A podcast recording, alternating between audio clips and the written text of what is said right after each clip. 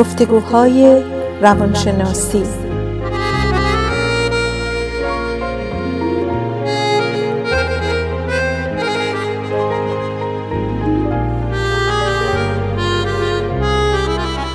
با دکتر سعیده ملک افزلی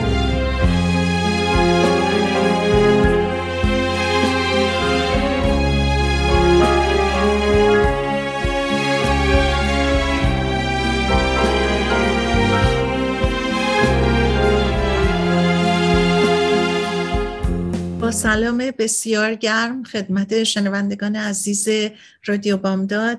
من سعیده ملک افزلی امروز در خدمتون هستم و می‌خوام راجع به یکی از مطالبی که ما شاید زیاد در جوامع مختلف دیدیم و باهاش روبرو شدیم صحبت کنم و اون در مورد یه مقاله بود که میخوندم و سرتیترش این بود که چطور ترس از ظاهر زنانه مردها رو از خیلی کارها باز میداره و این روی همه ما اثر می‌گذاره.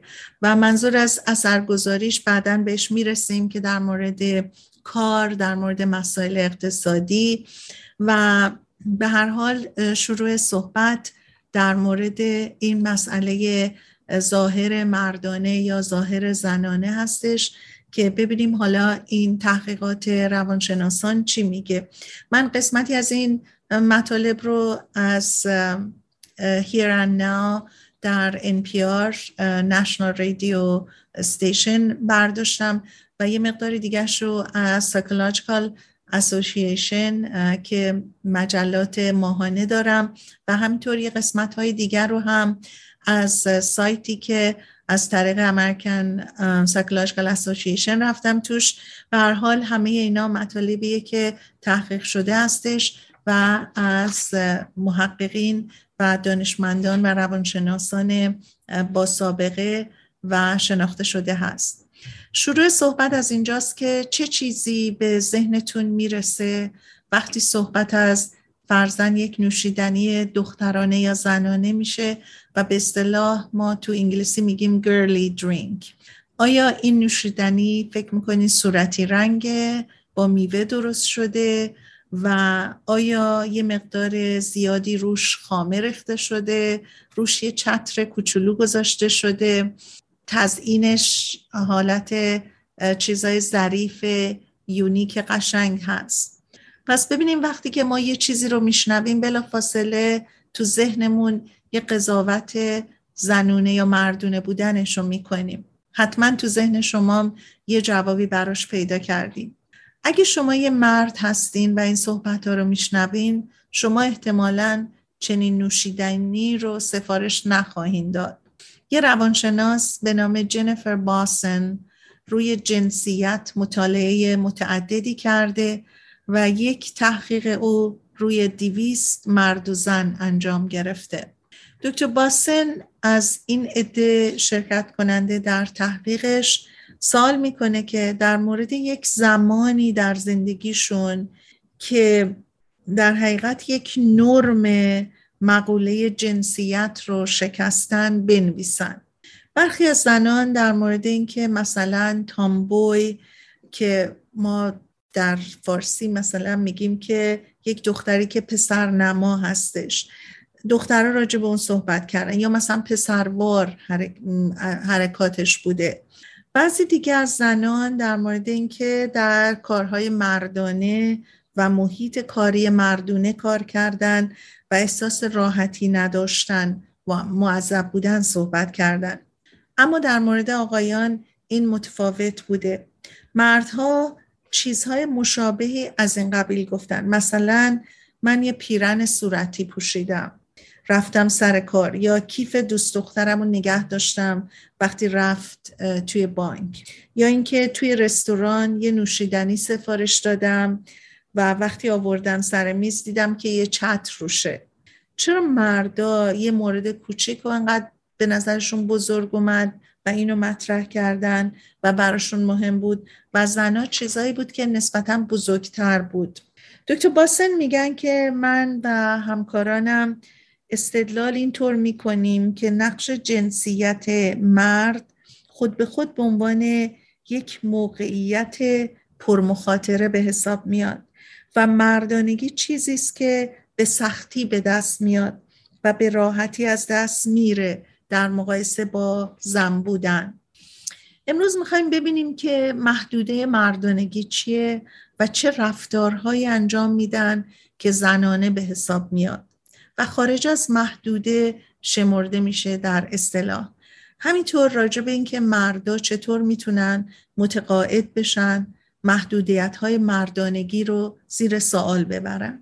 باید بگم که جنف باسن و کنت میچن ویلز تحقیقشون در جلان روانشناسی اجتماعی در مورد دوگانگی جنسیتی در سطح هویت درون گروهی به چاپ رسیده و در مورد اینکه چرا مردان بیش از زنان از دوگانگی جنسیتی استفاده می‌کنن صحبت کردن.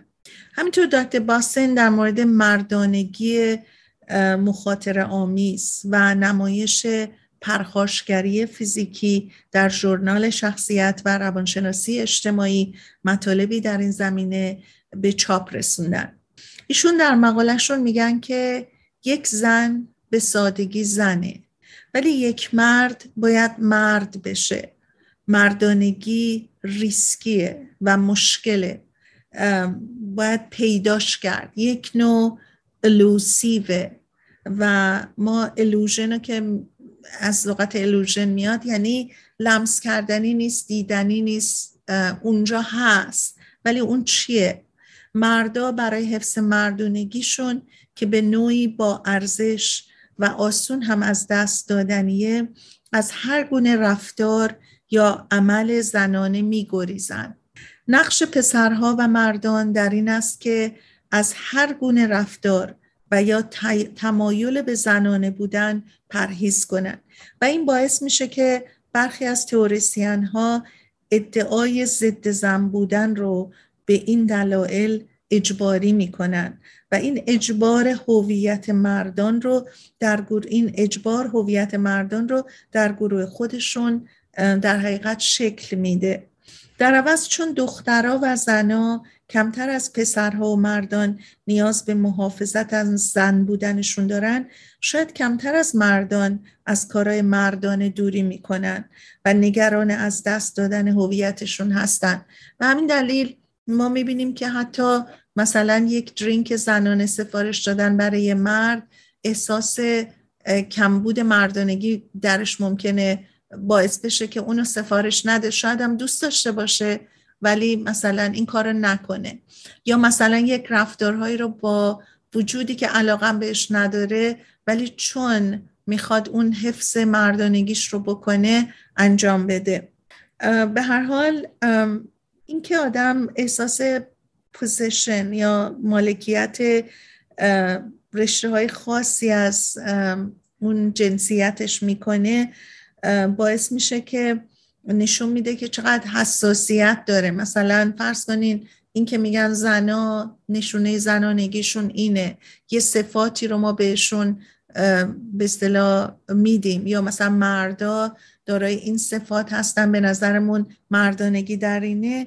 میگن این به اصطلاح پوزیشن این تملک به این رشته های خاص شخصیتی و رفتاری چه در زن و چه در من در مرد که چقدر مثلا کمبود هر یک از جنس خودشون یا اضافه از جنس دیگری در زن یا مرد هست باعث مثلا فرض کن ناراحتی یه نفر میشه که فکر کنه رفتار مردونه کرده اگه زن بوده یا اگر مرد هست رفتار زنونه کرده باشه. در چه اینا چیزایی هستش که توی جامعه هستش و روانشناسام راجع به تحقیق کردن. این البته هیچ ربطی به گی یا لزبیان بودن نداره. یعنی در حقیقت از نظر جنسی ما این مسئله رو صحبت نمی کنیم این مسئله رفتار جنسیتی که ما راجبش داریم صحبت می‌کنیم.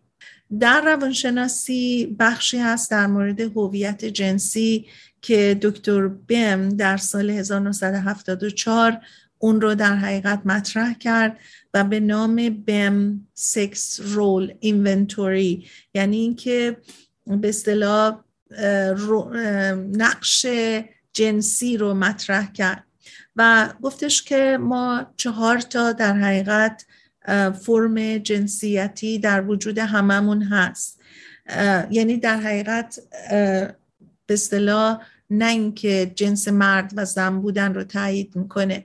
ولی رفتارهایی که در وجود هر زن و مردی هست به صورتی عنوان کرد که توی جدولی گذاشت و گفتش که کسانی هستن که درشون به اصطلاح اون مردانگی یا زنانگی حالا رفتار یا هورمون یا هرچی هست بهش گفت اندروجنس. یعنی میگه اون مشخصاتیه که هم مردانگی زیاد درش هست هم زنانگی زیاد درش هست. بعد یه کسانی هستن که مردانگی درشون زیاده زنانگی درشون کمه.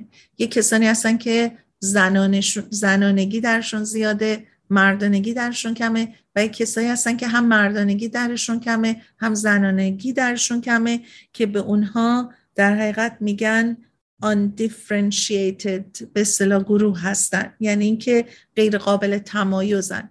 ولی اون سه گروه گروه مشخصی هستن. research هم نشون داده که اونهایی که androgynous هستن یعنی مردانگی درشون زیاده و زنانگی هم درشون زیاده اعتماد به نفس بیشتری دارن نگران هیچ گونه رفتاری که می‌کنن چه زیادی مردونه باشه چه زیادی زنونه باشه نیستن. و به هر حال این رو دکتر بم در دهه هفتاد مطرح کرد که سرصدای زیادی کرد و به همین دلیلی که گاهی اوقات میشنوین راجع به اینکه همه مادرمون چیزای زنونه یا مردونه هست. این هم یه نوع مطلبی هستش که در حقیقت چهار نوع هویت جنسیتی رو مطرح می‌کنه. تحقیقات نشون میده که بچه ها و نوجوانانی که جز دسته اندروجینس هستن حتی موفقیت های درسیشون در مدرسه بالاتره و رضایتشون هم از زندگی بیشتر هستش. ما به یک بریک کوتاه رسیدیم برمیگردیم دنباله صحبتمون رو ادامه میدیم. ولی قبل از اینکه به بریک بریم باید یادآوری کنم که برنامه ما رو از رادیو بامداد میشنوین. من روزهای چهارشنبه از ساعت دوازده تا که بعد از ظهر در برنامه رادیو بامداد تحت عنوان گفتگوهای روانشناسی برنامه دارم. خواهش می‌کنم که اگر کسانی هستن که ممکنه فکر کنین از این برنامه ها استفاده می‌کنن بهشون یادآوری کنین. در روزهای چهارشنبه از ساعت دوازده تایی که بعد از ظهر به برنامه من توجه داشته باشن. ما پادکست هایی هم داریم که آماده هست در سپاریفای و در آیتون می‌تونین اونها رو سرچ بکنین. تحت عناوین مختلف روانشناسی ضبط شده و می‌تونین در زمانها و فرصتهای مناسب به این برنامه ها توجه داشته باشین و گوش کنین. برمیگردیم و در خدمتون هستیم.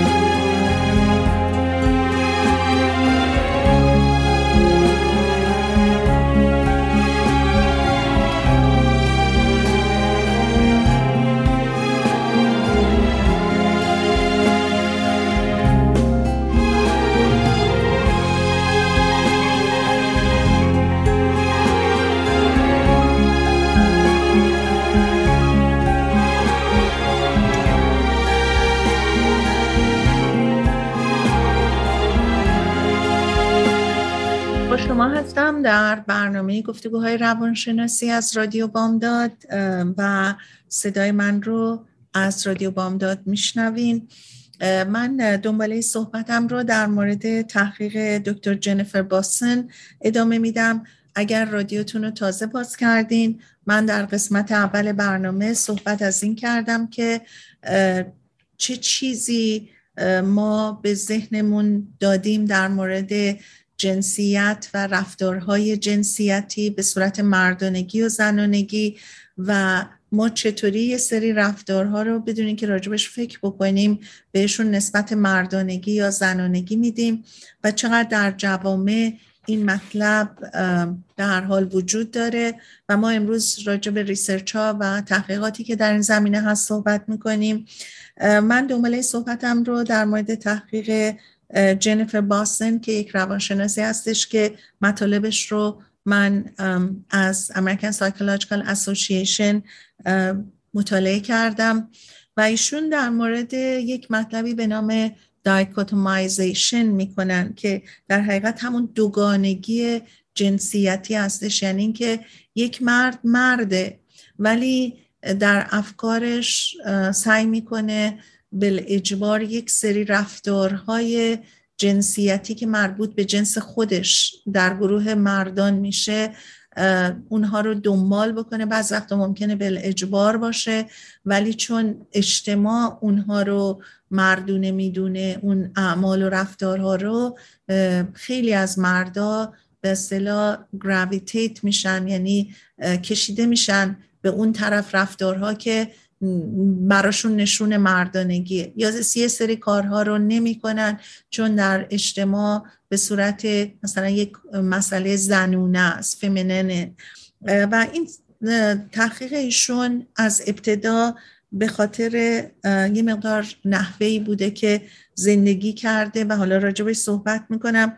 ایشون در ادامه صحبتشون دکتر باستون میگن که در تحقیق که در مورد دوگانگی جنسیتی همون dichotomization بهش میگن مثال می‌زنن که یه مردی که دوچار این dichotomization یا دوگانگی جنسیتی درش بالا هستش ممکنه که استقلال و محکم بودن assertive بودن رو که دو تا از trait ها و رشته های شخصیتی مردانگی هستش راجبش فکر کنن که این واقعا stereotype شده. یعنی این یه چیزیه که به صورتی به ما آموخته شده که واقعا ممکن درست نباشه و به غلط مثلا حتما این چیزا رو اگه یه کارایی رو یکی بکنه از مردانگیش کم میشه یا اگر این کارا رو یه کسی بکنه از زنانگیش کم میشه. اینها رو در حقیقت stereotype می‌دونن. برای گروه مردان و مثلا گرمی و محبت رو باز یک stereotype ی می‌دونن برای زنان که خیلی به هر حال جنبه عمومیت در حقیقت داره. هرچه بیشتر این دایکوماتایزیشن یا دوگانگی جنسیتی در مورد زنانگی و مردانگی وجود داشته باشه از نظر افراد هویت گروهیشون از نقطه نظر روانشناسی در حقیقت اونا رو فاصله میندازه در هویت واقعی زن و مرد بودنشون. یعنی در حقیقت اینجوری باید بگیم که هرچه بیشتر آدما دچار این استریوتایپ دوگانگی جنسیتی بشن در حقیقت اینا فکر می‌کنن که بیشتر خودشون رو جا میندازن در گروه خودشون. یک چیز دیگه هم که می‌خواستم بهتون بگم به اصطلاح این استریوتایپ بودن اینکه چقدر ما بعضی چیزها رو یک برچسبای دائمی بهشون می‌زنیم که تو ذهنمون میره. اینا تریت های شخصیتی و رفتارهایی در حقیقت هستن که گروه های اجتماعی این مهرا رو به اونا می‌زنن و میدن. تحقیقات نشون میده که مردا به طور متوسط بیشتر به این هویت های مردانگی بها میدن تا زنا. محققین معتقدن که این تفاوت در دوگانگی جنسیتی همون دایگوماتایزیشن که صحبت کردیم نشأت گرفته و انعکاس یافته از نیاز مردان به محافظت از جنس خودشون هستش. که ما صحبتشو کردیم که در اجتماع اینطوری عنوان شده که این مردانگی سخت به دست میاد ولی آسون هم از دست میره. در نتیجه مردا می‌خوان این موقعیت خودشون رو محفوظ نگه دارن. بر اساس کار مردانگی گرانبها که در سال 2008 در ژورنال روانشناسی مندرج شد اعلان کردن که فرهنگ ها در دنیا مردانگی رو در رابطه با زنانگی به دست میارن. و یک نوع کسب کردنه. یعنی همطور که صحبت رو کردیم باید یک سری رفتار و خصوصیاتی رو نشون بدن از خودشون که بتونن این صفت مردانه بودن رو کسب بکنن. تا اینکه بتونن اون موقعیت خودشون رو در جامعه پابرجا بذارن. که البته آسونم به دست نمیاد ولی همطور که گفتیم می‌تونن با یک رفتار زنونه با یک کاری که در اون قالب های مردانه جا نمیفته اون رو از دست بدن. در بسیاری از فرهنگ ها موقعیت مردانگی کسب کردن. به گفته دکتر گیلمر که در سال 1990 این رو اعلام کرد یک به رسمیت شناختن و همون recognition اجتماعی که مثلا میگن فلان کس مرد واقعیه. یعنی در حقیقت real مرد real man و این صفت به دست آوردنیه. یعنی باید کسبش بکنن. و به وسیله یه مقدار رد شدن از یک سری به صلاح جاجمنت ها قضاوت ها توجه هایی که اجتماع بهشون می‌کنه که خب سخت و به قول دکتر گلمر یه مقداری خطرناکم هست و ریسکیه. و اون در فرهنگ و رسومات تاریخی به اصطلاح یک امر بسیار مهمی بوده و ما شاید در اساطیر و ادبیات و چیزهای تاریخی که مطالعه بکنیم همیشه تصویری که از یک real man یا مرد واقعی داشتیم یک سری خصوصیاتی بود که همیشه مطرح بود و حتی در اذهان که میگیم stereotype شده اینها هنوز بقایاش مونده و حتی ما در اجتماعات دموکراتیک و در اجتماعاتی سعی می‌کنن این استریوتایپ ها رو عوض بکنن باز هم می‌بینیم.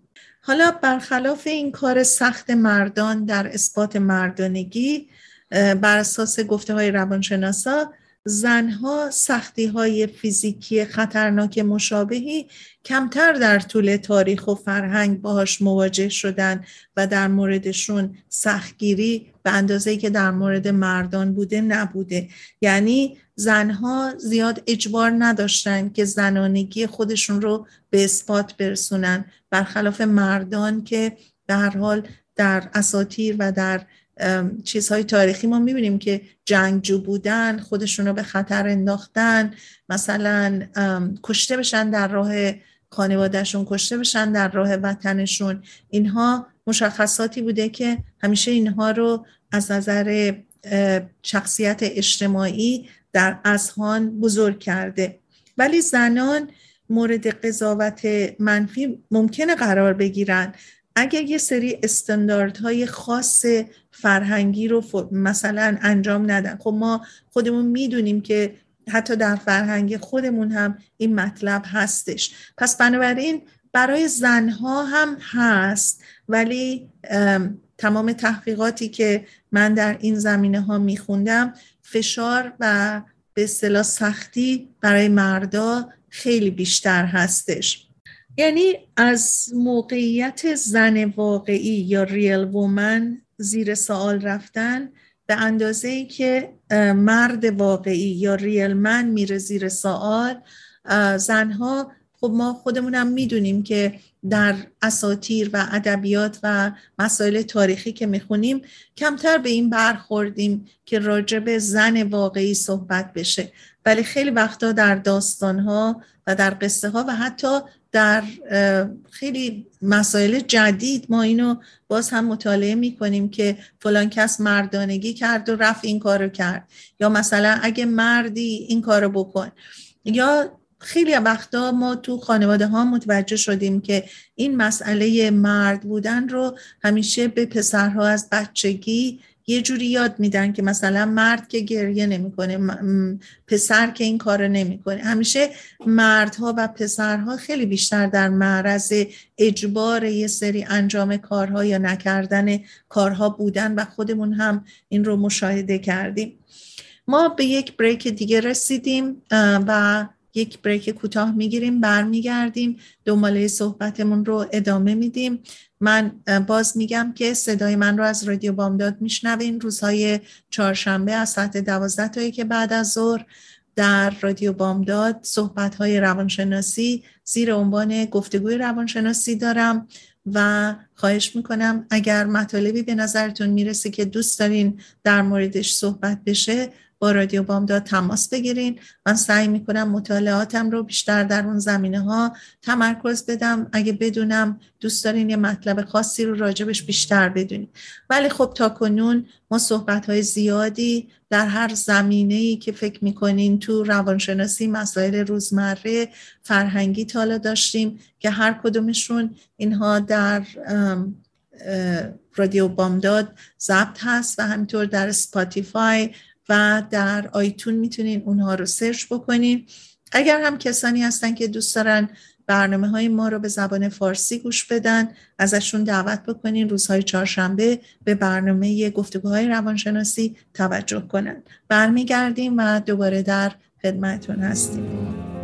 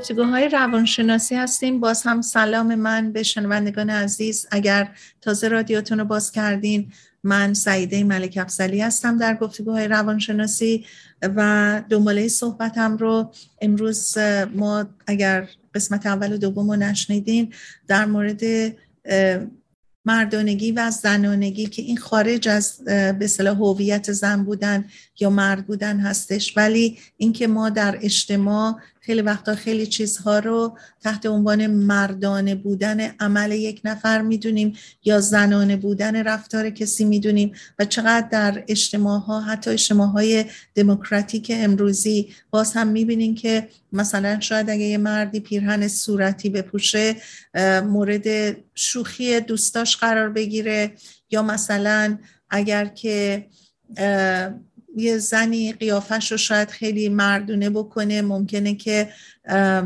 حتی یک به اصطلاح کامنت ساده این که مثلا تو قیافتی خود زخیم شده نرمی و صاف, صاف بودن و به اصطلاح ظرافت زنونه نیست. البته اینها همه جدا از گی و لزبیان بودنه. این فقط اون چیزی هستش که رفتار مردانه و زنانه هست. اصلا ربطی به جنسیت هویت جنسیتی نداره. ما در دو قسمت اول برنامه راجع به این صحبت کردیم و راجع به تحقیقاتی که روانشناسا در این مورد کردن ما به بریک رفتیم وقتی که داشتیم صحبت می کردیم از اینکه زنانه بودن و قضاوت روی رفتار زنانه در اجتماع و از قدیم الایام در مورد خانم ها کمتر بوده ولی در مورد مردها و حتی برای خود مردها این مسئله خیلی مهم هستش که صفت مردانه بودن رو داشته باشن و کاری نکنن که رفتارشون از یک مرد واقعی خارج بشه چون براش زحمت کشیدن یه ستاتس اجتماعی هستش یک موقعیت اجتماعی هستش که به زحمت به دست اومده و نمی‌خوان از دست بدنش. حتی در فرهنگ هایی که رسومات و رفتارهای مردانه رو فرموله نکردن که مثلا بگن این سری رفتارها رفتارهای مردانه است و یا نیست میگن که مردم عموما تصورشون از مردانگی و مردی اینه که یک موقعیت والای اجتماعیه که سخت بهش می‌رسن و راحت هم از دست میدنش. برای مثال برای دانشجویان دانشگاه قبول و درک مطلب مردانگی سخته که وقتی باشون صحبت می‌کنن میگن به دست بیاد و اونها هم معتقد هستن که آسونه از دست بره. ما داریم صحبت از جوانهای 18 19 ساله یا مکسیموم تا 20 22 ساله که توی کالج هستن می‌کنیم. با اونها هم که صحبت کردن اونها هم معتقد بودن که این صفت و استاتس اجتماعی و این موقعیت اجتماعی یه مرد که به عنوان یک مردی که مردانگی داره خیلی سخت به دست بیارش و خیلی آسونه که از دست بره. و این یه مطلبیه که خود آقایون خیلی وقتا اینو از یکی می‌گیرن یا بهش میدن یا زنا خیلی وقتا این کارو می‌کنن. به هر حال این تحقیق که راجب دانشجو بود در مجله روانشناسی در سال 2008 به چاپ رسیده. این دانشجویان همینطور اعلان کردن که وقتی که سیر به اصطلاح طبیعی از نوجوانی وارد به اصطلاح مردی و سن بلوغ شدن که دیگه رد کردن اون سنین نوجوانی رو رسیدن به سنی که دیگه مرد شده بودن. میگن که حتی عبور از این مرحله نوجوانی به مرحله مرد شدن سختره و دخترها برای تغییر از دوران نوجوانی و رد کردن دوران بلوغ و واقعا زن شدنشون آسونتر از مردها. اینو البته خود بچه های مرد دانشجو در کالج گفتن. پسرها دستاوردهای اجتماعی به دستاوردهای اجتماعی بیشتری نیازمند هستند تا زنها و دخترها. در مورد از دست دادن عنوان ریال مرد یا مرد واقعی اونا معتقد بودن که این از دست دادن بیشتر موقعیت اجتماعی هستش. تا دلایل دیگه. در حالی که در مورد زنها بیشتر این مسئله یک مسئله فیزیکیه تا مسئله اجتماعی. همیشه مردها موقعیت اجتماعیشون خیلی مطرح بوده و خیلی مطرح هست و از دست دادنش خیلی فاجعه تره فاجعه آمیزتره سختره و کمتر به هر حال جنبه اجتماعی داره مال زنها. مثلا در مورد مردا وقتی کارش رو از دست میده خیلی مسئله بزرگتریه براش تا یه زن کارش رو از دست بده. اما برای زنها در این مطالعات نشون دادن که اگر که مثلا فرض کنین دچار یک مسئله بیماری زنانه بشن مثلا مجبور بشن که یه عضو زنانهشون رو از دست بدن مثلا رحمشون رو درارن تخنانهاشون رو درارن. اینها براشون سختره ولی برای مردها کارشون از دست بدن یک موقعیت اجتماعی رو از دست دادن. و برای زنها هم یک نوع در حقیقت از دست دادن یک عضو فیزیکی مهمه برای زن بودنشون. در شرایطی که کمبود کارمند و کارکنان در بخش های بهداشتی و بیمارستان ها و حتی در مراقبت هایی که از یک سری بیمارها در منزل میشه که ما بهش هوم هلپ میگیم یا هوم هاسپیتال هلپ میگیم اینها حتی کارها خیلی احتیاج به کارمندای بیشتری داره. همیشه دچار کمبود کارمند هستن. خیلی از زنها به این کارها رو میارن به دلیل اینکه این کارها رو بیشتر زنانه می‌دونن مراقبت کردنها رو در غیر از کارهایی که پزشکا می‌کنن بقیه کارهای بیمارستانی که جنبه مراقبت از بیمار داره مثل مثلا نرسینگ یا مثلا مثل کسانی که میرن تو منازل کمک می‌کنن برای نگهداری آدمایی که بیمار هستن یا مسن هستن. علت این که میگن مشکل کمبود کارمندان و کارکنان هست در این زمینه ها به خاطر این هستش که مردا کمتر رو میارن به کارهای این چنین و به دنبال این گونه کارها نمیرن. با وجود که ممکنه بیکار باشن. دلایل زیادی برای این هست. از جمله مهارت هایی که لازمه برای انجام کارهایی از این قبیل و ممکنه که حتی ماهانه کمتری هم به مردا بپردازن. در مقایسه با انتخابشون از اینکه این کار رو انجام بدن یا یه کار دیگه. ولی چون مردها ممکن این کار رو بیشتر زنونه بدونن ترجیح میدن با درآمد و حقوق کمتر برن و حتی کار دیگر رو انجام بدن. و این البته بهش میگن که یک فاکتور به نهفته که در مردها وجود داره. ممکنه که عنوانش نکنن یا بین خودشون مردا مطرح بکنن. ولی یک به اصطلاح مسئله هستش که خیلی به صورت مشخص عنوان نمی‌کنن. ولی در درونشون یا در تحقیقاتی که می‌کنن فکر می‌کنن بهتره که من حقوق کمتر بگیرم. ولی وقتی ازم می‌پرسن چی کار می‌کنین فرزن نگم. مثلا من میرم خونه از این کسی مراقبت می‌کنم از نظر بهداشتی و از نظر پزشکی. و در حقیقت همون هوم هلت که بهش میگن یک مطلبی شده که بیشتر زنها بهش رجوع میارن و کمبود کارمند هم در اون هست. بعد بسیار این مسئله دشوار شده برای دیپارتمنت هلت به خاطر همین حس کاری که مردونه نیست و اینا کار رو زنونه زنها می‌کنن و کار زنونه است. اینها یه مقداری دچار مشکل شدن. و برای مرد نه تنها سخت مثلا عوض کردن کارش تو اون فاصله که کارش رو از دست داده تا کار جدید بگیره بلکه یه مقدار مشکل روحی روانی هم به دنبال داره. و به نوعی جنبه یک تغییر هویت و اینکه طبق این تحقیقات کار مرد براش یک هویت مهمی هستش و یک به اصطلاح موقعیت اجتماعی.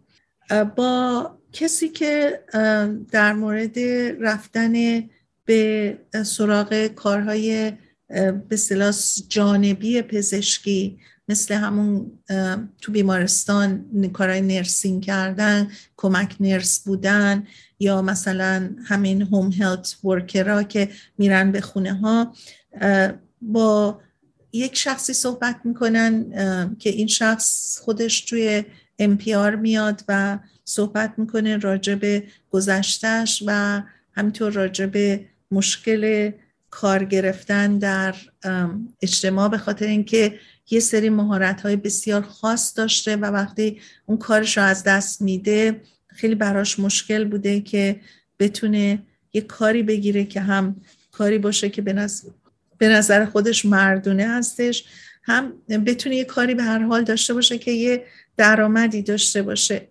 و حالا بیشتر راجع به اون صحبت می‌کنیم. اما چیزی که می‌خواستم بگم اینه که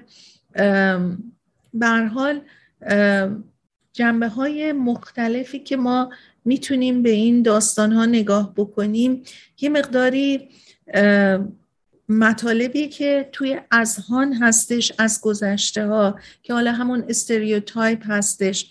مثلا همین کارهایی که در رابطه با کارهای بهداشتی هستش و نرسینگ و اینا اینا شاید برمیگرده به زمانی که چطوری اصلا این کارهای بهداشتی به وجود اومد. وقتی که مثلا جنگ بود زنها می‌رفتن پشت جبهه کمک می‌کردن که به افراد زخمی کمک کنن. اینا همه چیزایی بود که اینطوری عمان شد و اینطوری ادامه پیدا کرد که کار مثلا نرسینگ یا مراقبت از بیمار بیشتر باید زنها بکنن. یه مطلب دیگه هم که می‌خواستم بگم اینه که شخصی که واقعا کارش رو از دست داده بوده و در یک شخصی به نام رابرت که در NPR اومد و صحبت کرد این در یک محله در اوهایو بزرگ شده بود که یه شهر بسیار کوچکی بود و همه همدیگر رو میشناختن مردی و مردانگی اونجا برای خودش یک صفات خاصی داشت و این شخص به هر حال اونجوری بزرگ شد در دو سالگی پدرش رو از دست داده بود و مردانی که در اونجا بودن و این رو میشناختن بعضیشون خیلی به این کمک می‌کردن به عنوانی که این هیچ به میل فیگری یعنی یک شخص به اصطلاح مشخصی که جنبه پدری براش داشته باشه نداشته ولی اونجا تو اون شهر چون اینو می‌دونستن بهش کمک می‌کردن. بعد این شخص اونجا بزرگ میشه و دانش های سکول میره دبیرستان میره دیپلمش رو می‌گیره و بعد وارد خیلی کارا اونجا محدود بوده. میره توی یه دونه کارخونه ای که مال فولاد بوده و به اصطلاح آهن و اینا تو اون کارخونه کار می‌کرده و خیلی از افراد اونجا تو اون کارخونه اون شهر کار می‌کردن. اما این کارخونه برنامهش به یه صورتی میشه که جمع میشه و بسته میشه و دیگه کارکنان اونجا مجبور بودن که برن یه مهارت های تازه یاد بگیرن و کار جدید بگیرن. برای این شخص خب خیلی سخت بوده. چه کاری می‌تونسته بکنه که بتونه دانشگاه که نرفته بوده پولی هم نداشته بره درس بخونه و خودش هم میگه که جالب این بود که من اصلا به فکرم نمی‌رسید که حتی من می‌تونم وام دانشجویی بگیرم. فکر می‌کردم کسی که پول نداره اصلا دانشگاه نمیره. و تنها سرگرمی و تفریحش کارایی بود که مثلا برای پیشاهنگی می‌کرد و کسانی بودن که اونجا مثلا توی کارا وارد بودن که برن مثلا تو طبیعت درختها رو بزنن یه خدماتی به کامیونیتیشون بکنن. و این شخص هم اونجا همینطور بزرگ شده بود با این سیستم زندگی. بعد یه موقعیتی پیش میاد برای کسایی که تو این کارهای پیشاهنگ هستن که یک سفری به نیو مکسیکو بکنن که اونجا بتونن تو این کارهای پیشاهنگی بیشتر پیشرفت بکنن و در اونجا یه مدتی مثل که طولانی حتی مثلا یه دوره چند ماهه بوده که چند هزار دلار هم پول این دوره بوده. بعد اینم که خب خیلی آدم تمام وجودش رو میذاشته تو این کارهای جانبی که تو این پیشاهنگی می‌کردن. بعد چند تا از آدمایی که اونجا بودن واقعا دلشون میسوزه که این چرا نتونه بره به این سفر. صحبت می‌کنن و پول سفر اینو جور می‌کنن و بهش میگن که ما این پول به تو میدیم و تو برو. بعد که این میره و اونجا خیلی چیز یاد می‌گیره خیلی ذهنش به زندگی به صورت متفاوتی باز میشه و وقتی برمیگرده با خودش میگه که من هیچ چاره ای ندارم جز اینکه من برم توی ارتش و بتونم تو ارتش کار بکنم که بتونم از اون طریق شاید مثلا موفق بشم. بعد میره و ثبت نام می‌کنه در نیوی. اونجا به خاطر اینکه تمام 24 ساعت اینا تو کشتی بودن و با دوستاش و با همکاراش یه جا بودن تنها کاری که می‌تونستن بکنن یا بشینن با هم صحبت کنن و به صلاح رابطه هاشون عمیقتر بشه و دوستیاشون سیمانه تر بشه یا خودشون رو مشغول کار بکنن.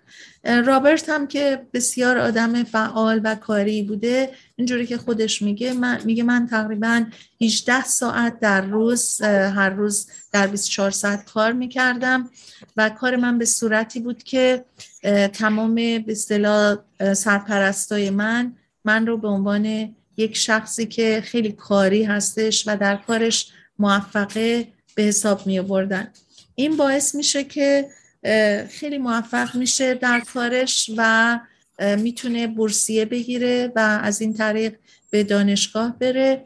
و صحبت های زیادی به دنبال این مطالب من دارم ولی می‌خوام همینجا صحبتم رو خاتمه بدم و دنباله صحبتم رو که در این زمینه ها هست و مفصل هستش و جنبه های روانشناسی داستان رو باتون مطرح بکنم که چرا انقدر کارها یه سریشون فقط جنبه مردانگی دارن و یه کارهایی چرا جنبه زنانگی دارن؟ باتون صحبت بکنم و چی میگذره در ذهن آدمایی که به این صورت فکر می‌کنن بر صورت خیلی خوشحالم که روز دیگه باهاتون بودم. ادامه صحبتم رو در این زمینه در برنامه آینده میدم. شما رو به خدای بزرگ میسپارم. امیدوارم هفته خوبی در انتظارتون باشه.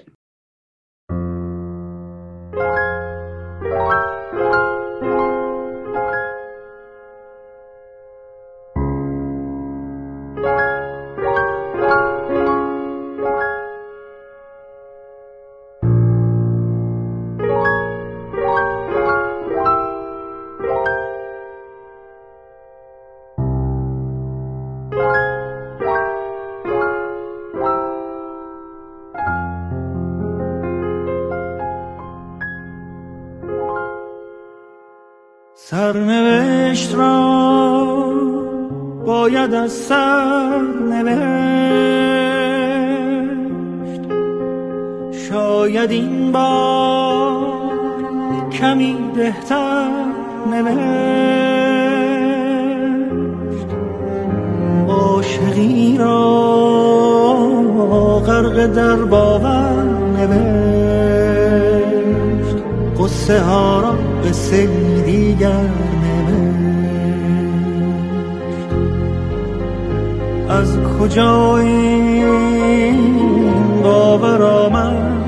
گفت گر رود سر بر نگردد سر.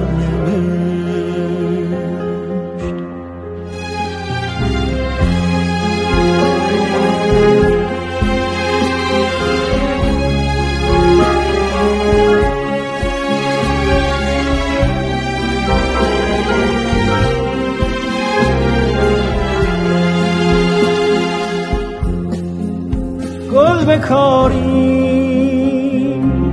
از دل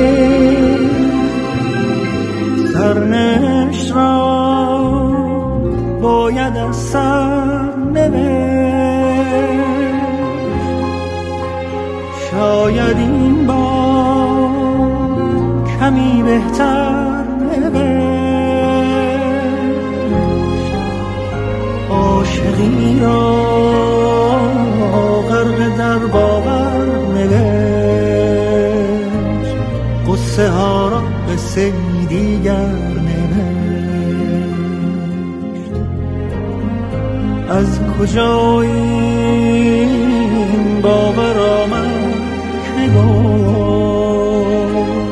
گر رود سر بر نگردد سر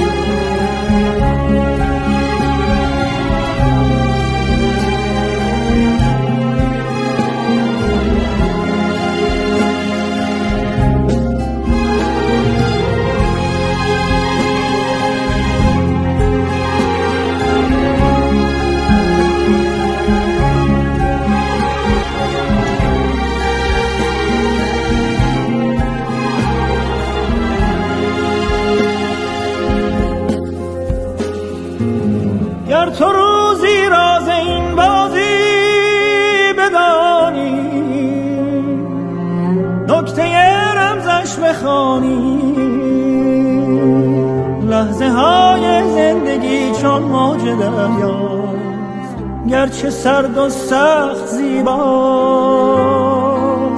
موج این دریا گرد از سر گذشته سرنوشتت سر گذشته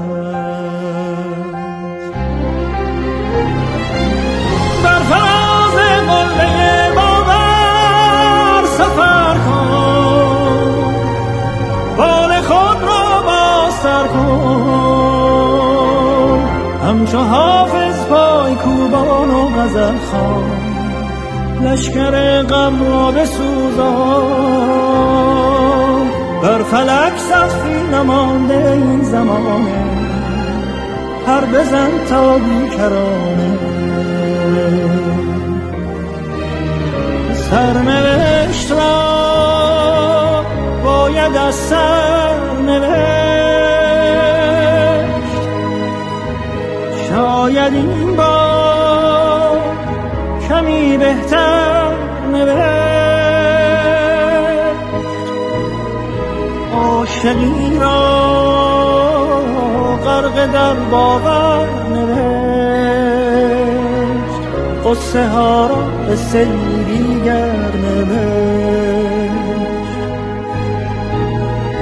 از کجا این باور آمد؟ گفت گر رود سر بر نگردد سر قصه ای از سر قصه ای از سر